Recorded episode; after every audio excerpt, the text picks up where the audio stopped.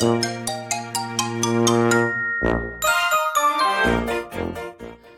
はようございます。たかしです。本日は1月25日水曜日、仕事始めに読んでおきたい厳選ニュースをブルームバーグからお届けします。一つ目のニュースです。株価急変動。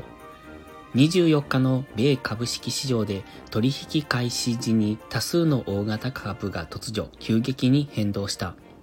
前日の終値が45.03ドルだったウェルズファーゴは取引開始直後に一時38.10ドルまで下げた後、値を戻した。モルガン・スタンレーは一時84.93ドルに下落。前日終値は97.13ドルだった。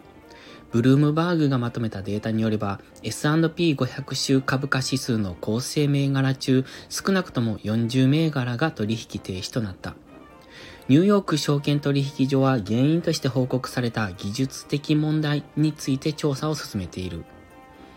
次のニュースです。アドテク分割を要求。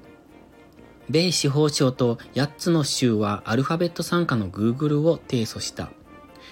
デジタル広告市場において違法な独占の疑いがあるとし、同社の広告テクノロジー、アドテク事業の分割を求めている。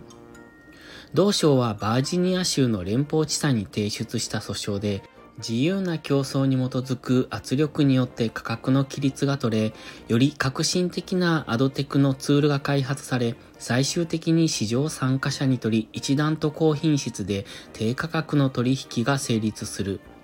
そうした市場に比べ、ウェブサイト制作者の収入は少なくなる一方、広告主はより多く払っているとし、この行為は我々全員に有害だと訴えた。次のニュースです。勝者は新広告株に。新広告市場の株式が今後10年の勝者になる。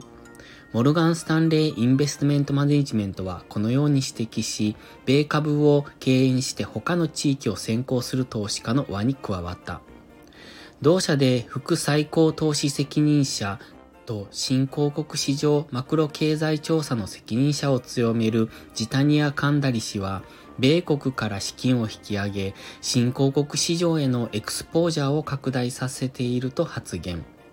新興国株のバリエーションは魅力的であり、インドなどの経済は米経済より高い成長に向かうとの見方を示した。同氏は今後10年のリーダーは明らかに新興国市場と国際株になるだろうと述べた。次のニュースです。崩壊終わらず、